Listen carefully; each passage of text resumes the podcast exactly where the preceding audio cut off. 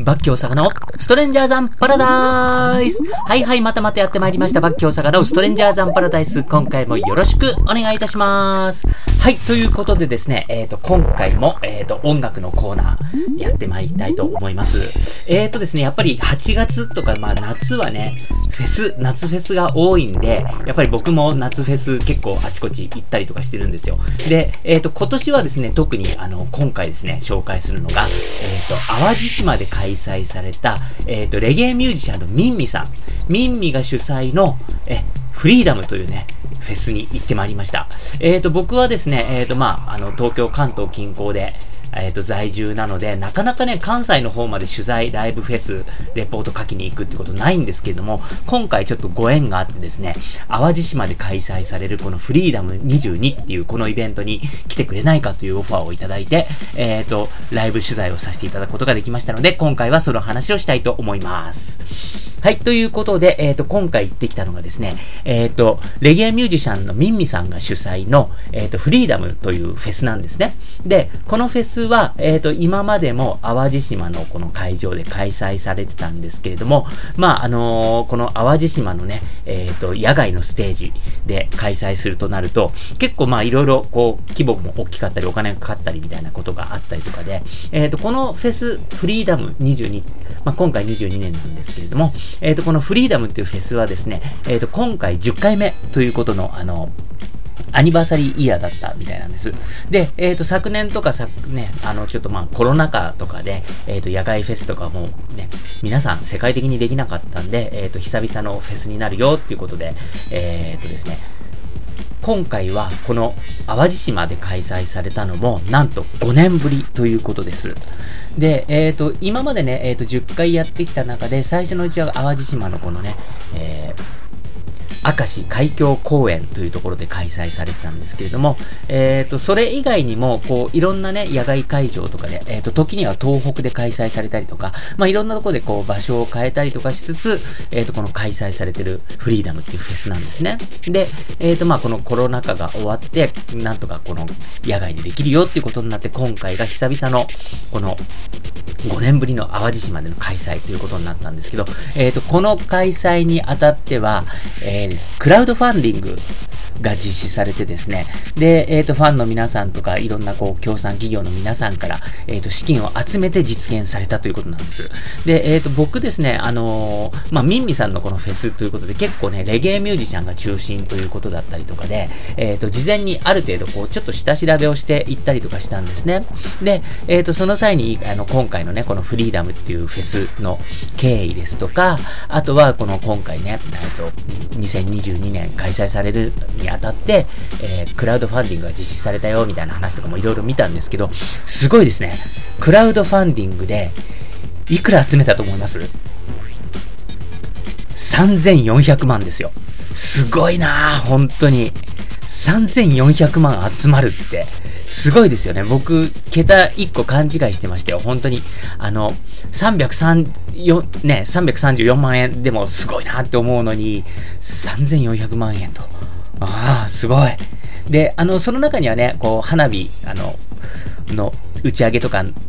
に協賛してくれた企業さんがあったりとか、まあいろいろそういうのもあるんですけども、いやーそれでもすごいなーなんて思ってね。で、あの、やっぱりね、ミンミさんが主催で今回開催されてるこのフェスなんですけども、ミンミさんってすごい人望厚い方なんだなっていうのを、こういうのを見てるとすごいひしひしと感じるんですね。で、えっ、と、以前のね、このフリーダムフェスなんかの様子なんかも YouTube で上がったりとかね、いろいろこう映像を見れたりするんですけれども、えー圧倒的に同性のファンが多いんです。女性のファンがすごく多くて、同じ同性からすごい支持を受けてるアーティストなんだなーっていうのをすごい感じたりとか。まああのね、ジャンルがレゲエみたいなところなんで、結構ね、ゴリゴリのとんがった人とかも当然多いわけですよ。でも、まあそういうね、ゴリゴリの男性とかもいるし、ゴリゴリの女性もいるし。まあ、そんな中でですね、えっ、と、本当にね、あの、女の子のファンとか、今回ね、会場とかでもすごく思ったんですけど、女性ファンとかにもすごい支えられて、やっぱり、こう、フェスをね、主催できる人って人望があるんだなって、他のフェスとかでも思うんですけどね。例えば、あの、ルナシーのフェスで、ルナフェスっていうのがあって、で、それなんかは、あの、ルナシーのギタリストの杉蔵さん。この人の人望なんですよね。やっぱりこの杉蔵さんがいるからこそなんか人が集まってきてるんで、本当にね、もう、まさかの x ジャパン再結成みたいなのがあったりとか、もう本当にいろんなね、ジャンルのアーティストがもう心地、心よく出てくれたり、あとですね、今年も開催、やっと開催され、久々に開催される、えっ、ー、と、9月のね、えっ、ー、と、9月の風物詩、僕の中ではもう本当に風物詩なんですけど、騎士団万博。はい。これもね、騎士団のリーダーの綾野浩二翔さん、もう翔やんがね、本当に人望の厚い人なんで、この騎士団万博なんかも、本当にね、ももクロから和田アキ子、小林幸子まで出るみたいなね、もう本当にね、あの、レジェンドの矢沢永吉さんは出たし、フェスとかに絶対出ない山下達郎さん出たし、みたいなね。これも本当にやっぱりあの、騎士団のリーダーの翔やんのね、あの、人望のなせる技だなぁなんて思って、えっ、ー、と、今回のミンミフェスとかもやっぱり、このミンミがいるからこそ、ミンミが声かけるからこそ、これだけの人が集まってくるんだなぁなんていうのをね、すごい感じたりしました。はい。そんなね、あのー、この、ジャパニーズレゲエのね、フェスと、の、としては、多分本当に日本で一番のフェスだなと思うんですけどども、今回ね、5年ぶりにこの、淡路島で開催されるということでですね、えっ、ー、と、まあちょっとニュースになったり話題になったりもしてたんですね。で、今回、あの、僕もね、ここに足を運べるということになって非常に嬉しい思いをしたんですけれども、あのー、本当に淡路島行くのって初めてだったんでね、えっ、ー、と、神戸からですね、えっ、と、新幹線、まあ朝着いたんですけれども、当日、えっ、とね、新神戸からですね、えー、ちょっとあのスタッフと一緒にタクシーに乗って1時間ぐらいですね、えっ、と、明石海峡大橋、おこれがこの噂の橋かってね、でっかい橋バーっと行って、で、その時までね、ちょっと天気悪くって、こう、高速道でね、結構雨に降られたりとかしたんですけれども、この明石大橋を渡った途端にパーっと晴れてきて、もう見事に淡路島、晴天でした。で、そのね、晴天の淡路島。淡路島はすごいですね。明石大橋こう抜けると、淡路ハイウェイオアシスっていうのがあって、そこにでっかい観覧車があって、僕はね、この観覧車って、これから向かう現場である明石海峡公園にあるのかなと思ってたら、ハイウェイオアシス、まあ、要はパーキングエリアですよね、にあったんですね。で、へーなんて思いながらね、えっ、ー、と、そこを抜けて、まあ、明石海浜、あの、海峡公園、ごめんなさい、明石海峡公園の、えっ、ー、と、芝生広場、大きな広場場があって、えっ、ー、と、そこが、えっ、と、フェスの会場になっていて、ということで着きました。で、えー、とね、僕、今回もね、あの、ロックインジャパンなんかも新しい会場になってね、えー、と、千葉県の蘇我市、蘇我スポーツ公園ってとこ行ったんですけど、やっぱりスポーツ公園とかね、やっぱりこうなんか施設で開催されるよ、みたいな感じだったんですけど、えっ、ー、と、今回のね、このね、フリーダムの会場は、まあ本当に、明石海峡公園の芝生広場っていうことで、大自然の中のフェスっていう感じがすごいして、やっぱりフェスって大自然だよなーなんてね、なんかそんなことを改めてスタッフのメンバーとね、話したりしながらね、まあその自然の雰囲気っていうのをすごい深呼吸して感じたりとか、すごいそんな感じでしたね。はい。それで、えっ、ー、と、そのね、芝生広場に、えっ、ー、と、ステージが組まれてという形で、えっ、ー、と、このね、ステージの組まれ方も結構組まれ方っていうか、あの、ステージのポジションの取り方もちょっとユニークで、あの、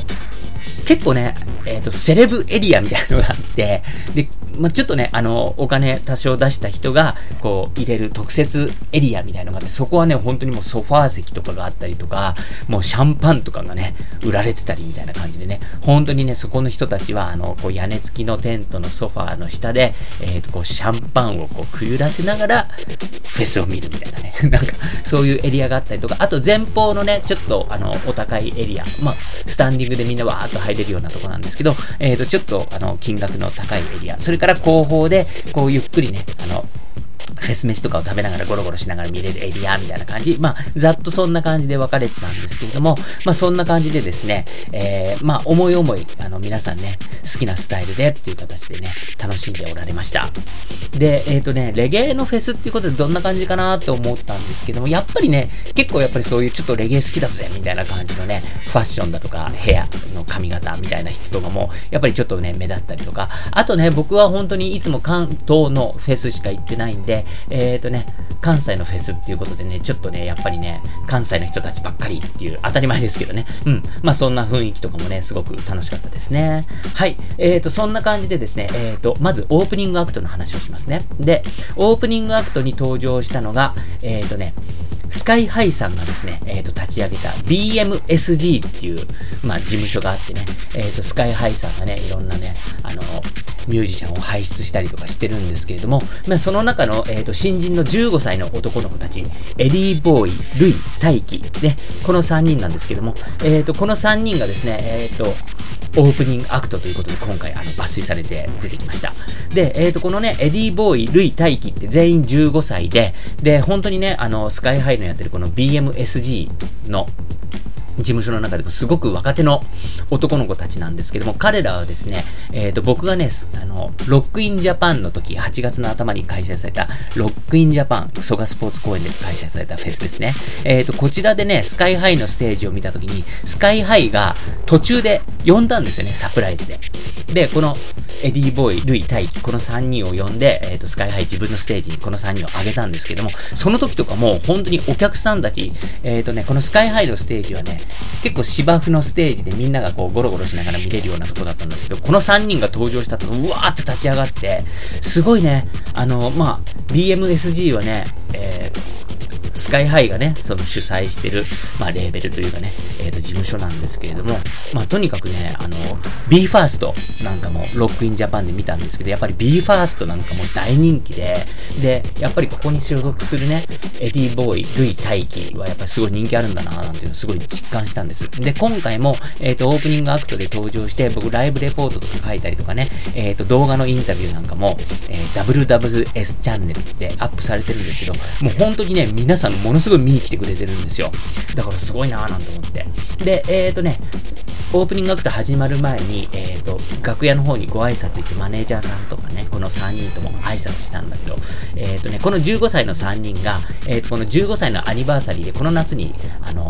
EP 出したんですね。で、一人一人歌ってる曲があったり、3人で歌ってる曲があったりという形で、今回のオープニングアクトもそれらをね、一人一人歌ったっていう感じなんですけどね、あの、結構ね、緊張したりとかしてね、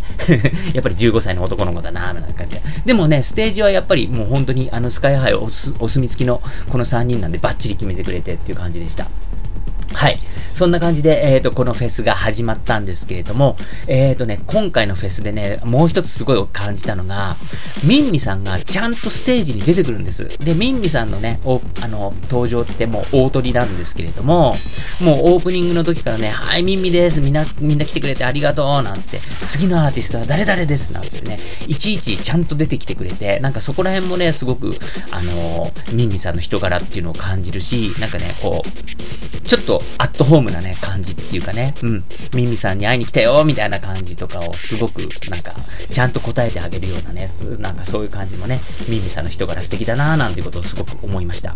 で、えっ、ー、と、あとはですね、えっ、ー、と、僕ライブレポートとか書きながら見てたんで、全部のアーティストは見てないんで、えっ、ー、と、僕が見たアーティストの話をババーっとしていきたいと思います。えー、次に見たのが、えっ、と、数字で775と書いて、7子さん。7子さんですね。えっ、と、7子さんはですね、えっ、と、まあ、まだ20代前半さんのアーティストで、本当にね、あの、ミンミさんがデビューした頃とか、あと、右東山さんがブレイクした頃とかに、ちっちゃい子子供だったけど、なんかもうそれを聞いて私は育って、もうそれを餌にここまで成長してきたぜみたいな感じのね、アーティストさんなんです。で、もうすごくね、あの、若いんだけど成熟してて、もう歌もね、なんかもうゴリゴリに濃いし、めちゃくちゃかっこよくてね。で、あの、僕のね、あの、WS チャンネルのスタッフがね、ももう全然もっと年上の人かと思ったみたいな感じでね、すごいなんか、あの、貫禄があってみたいな感じで、歌とかも本当に骨太でね、めちゃくちゃかっこいい、あの、レゲエアーティスト、775と書いて75さんですね。で、本当にね、あの、YouTube とかでもね、めちゃくちゃ再生数がある、あの、何十万回も再生されてる曲があったりとかね、あの、ぜひ興味のある方は聞いてみてください。で、えっ、ー、とですね、ホットロードだったかな、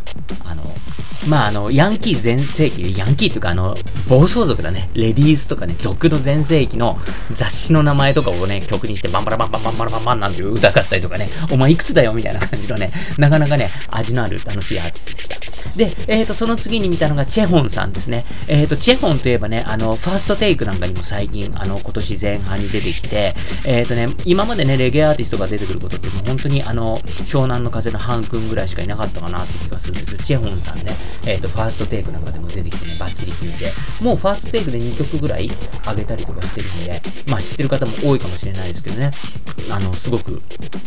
かかっこいいアーティストでね、あの、本当にね、あの、レゲエアーティストってね、やっぱり歌が上手くて、こう、芯が通ってるっていうかね、なんかこう、うん、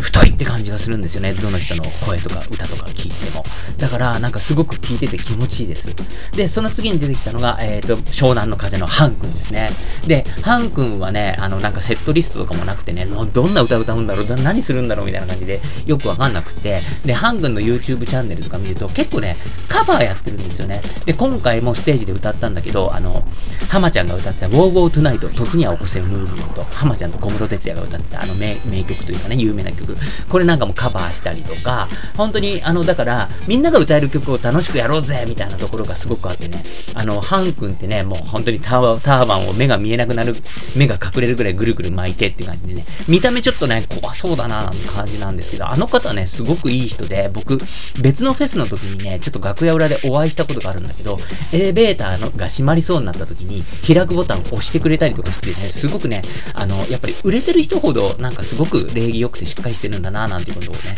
すごい感じだし、あの、ハン君すごくいい方で、で、あの、見た目の感じとはやっぱり違って、ライブとかもすごくね、なんか、みんなを盛り上げるの上手いんですよ。なんか、うん、優しい兄貴みたいな感じでね。で、あとはね、あの、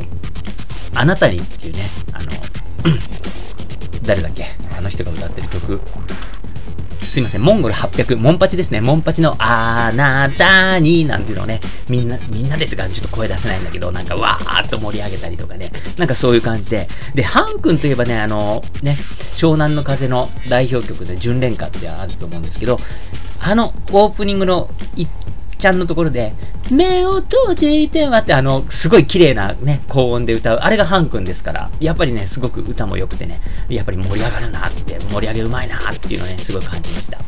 で、えっ、ー、と、その次に出てきたのが、えっ、ー、と、レッドスパイダー、あ、ごめんなさい。その次に僕が見たのが、レッドスパイダーっていうね、あのー、まあ、レゲエミュージシャンでもあり、もう、DJ としてもゴリゴリに盛り上げがすごいっていうね、すごい毒舌吐いてもうみんなを盛り上げるっていうね、このレッドスパイダーっていう方、あのー、噂は聞いてたんですけど、僕初めて見たんですよ。いや、面白かったね。本当にね、この人毒舌がすごくって、普通フェスってやっぱりね、あの、楽しみ方自由だから、後ろの方でこうね、芝生に寝転んでゴロゴロして見てもいいわけじゃないですか。で、そういう後ろにまで劇を飛ばして、おめえの何ゴロゴロしてんだ。飛び上がれこら。みたいな。お休み時間は終わりじゃ。ーみたいな感じ。で、そこら辺まで劇を飛ばしたりとかね。もうとにかくすごいんですよ。なんだお前らって、それで盛り上がってるつもりか、アホか。って、みたいなね。うん、なんかもうそんな感じでね、それがね、またね、こうみんなを煽ってガンガン盛り上がるっていう感じで、本当にあのステージ前方にはね、このレッドスパイダーのね、ロゴの入ったタオルとかもうわーって上がったりとか、もう肩車してね、一緒に来た女の子をこう持ち上げたりとか、あとは、もうほんと他のフェスではなかなかないんですけど、パフパフパフとかね、あとホイッスルが鳴ったりみたいな感じで、もう本当になんか異常なテンションだったんですよ。で、このレッドスパイダーさん出た時ってもう次、ミン大鳥を残すのみみたいなところで、やっぱりね、あのもうテンションもマックスみたいなところももちろんあるんですけれども、いや、すごかったですね。うん、そのテンションの上げ方。で、スクラッチとかでギュルギュルギュルとかやるのもそれとかも本当にすげえノイズじゃんみたいな感じなんだけど、もうそこがまた上がるみたいな感じでね。で、クライマックスになったら、あの、緊急事態っていう彼のオリジナル曲があるんですそれがバーンとか流れたら、あの、でっかい旗がね、ステージの前にバンバン振られて、レッドスパイダーのロゴの旗が。なんかそこら辺もね、独特のテンションとかでね、なんかそれでね、もう、オーディエンスがバフバフってホーン鳴らしたり、ホイッスル鳴らしたりみたいな感じで、うおーみたいな感じでね、すっげえ面白かったですね。えー、で、まあそれでも、まあ、あの、民名のリスペクトは忘れないとかね、もうこのフリーダム、この場所でね、うん、本当に、準備できてるやつおるかって、家で配信見てるやつアホかってね、現場の方が100倍おもろいぞって、5年ぶりやぞめっちゃ楽しみにしてたっちゅうねんみたいな感じでね、うん。で、あの、スマホとかでカメラ撮ってる人がいたんだけど、カメラ撮ってるおっさんって別にええけど、カメラよりも自分の目で見とった方がおもろいぞって、現場もセックスも生じゃってね、まあ、この毒のある名言、素晴らしいなと。俺、一気にファンになっちゃいましたよ。この人も最高。本当にね、またね、生でちょっとこの人のちょっとライブ、うん、見たいなーっていうのをね、すごい思い出すたびに思いますね。まあそんなね、レッドスパイダー、インパクトのある、まあ、彼の次に、まあ、あの、大鳥でミンミが登場するわけです。で、も本当にね、ミンミって言ったらやっぱり本当にね、あの、レゲエアーティストってなかなかね、知名度とかが、あのー、届かない人も多いかもしれないですけども、ミンミさんって言えば大体みんな知ってるしね、あの、曲とかもある程度知ってるしっていう感じで、やっぱりもう盛り上がるし、あのー、もうミンミさん問題なくもう、歌がもうひたすら気持ちいい、うん、あの、声、通る声とね、あの、テンションとっていう感じでね、で、やっぱりもう夏って感じだし、もう最高でしたね。もうサマータイムっていう曲とかね、ジャンプアップ、それからね、あの、ハッシュタグやっちゃいたいとかね、もうわかる人がわかる、上がる曲だと思うんですけど、で、今回ですね、えっ、ー、と、ミンミさんって、あの、僕も知らなかったんですけど、環境庁森里川海アンバサダーっていうね、アンバサダーになってるらしくって、まあそのテーマ曲もやったし、あと、この会場全体でね、やっぱりあの、サステナビリティみたいなものにもチャレンジしていて、えっ、ー、とね、まあ、使ったコップ、お皿みたいなのリサイクルできるよとか、まあそういったね、自然に配慮したあのグッズを売ってたりみたいな、あの、そういったこともね、いろいろこのフェスでは開催されてやら、やられてました。で、えっ、ー、と、今回ね、あの、まあこのフリーダムというフェスが10周年ということもあったし、えっ、ー、と、ミンミさん自体がね、えっ、と、活動20周年ということで、まあそういった盛り上がりもあったし、えっ、と、あとね、やっぱりこう、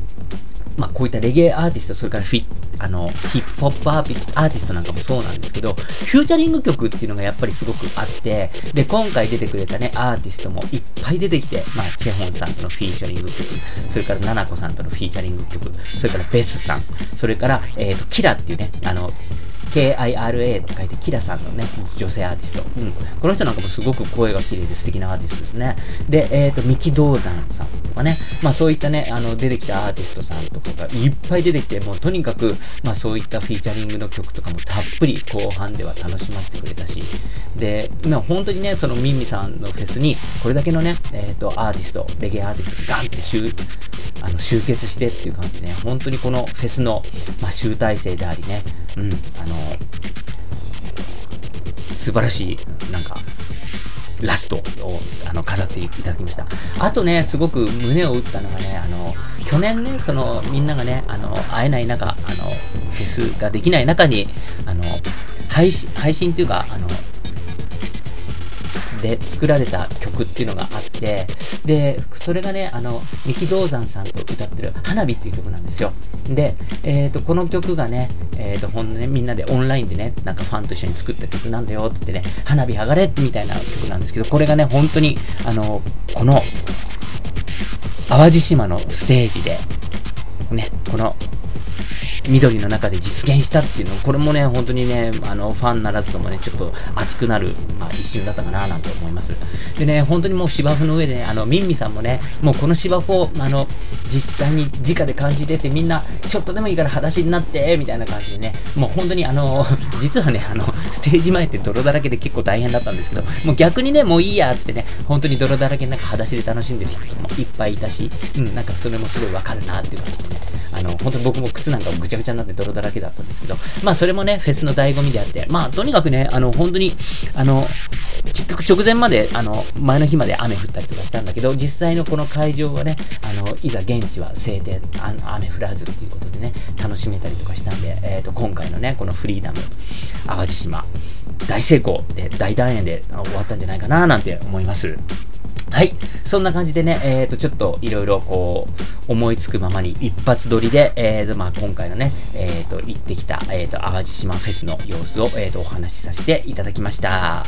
えっ、とですね、えすいませんね、えっ、と、結構いろいろね、あの、思うままに話してて、どうしても、あの、長くなっちゃったんですけども、えっ、と、こんな感じでね、えっ、と、ミミさんの開催したフェスなんですけども、えっ、と、やっぱりね、あの、いろんなアーティストさんみんな言ってたのが、やっぱりこの、ここで、淡路島のこのね、自然の中でやれてるのがやっぱり一番だね、最高だねって皆さんさん言ってたんです。だから、あとね、来年にもね、また同じここの会場で、あの、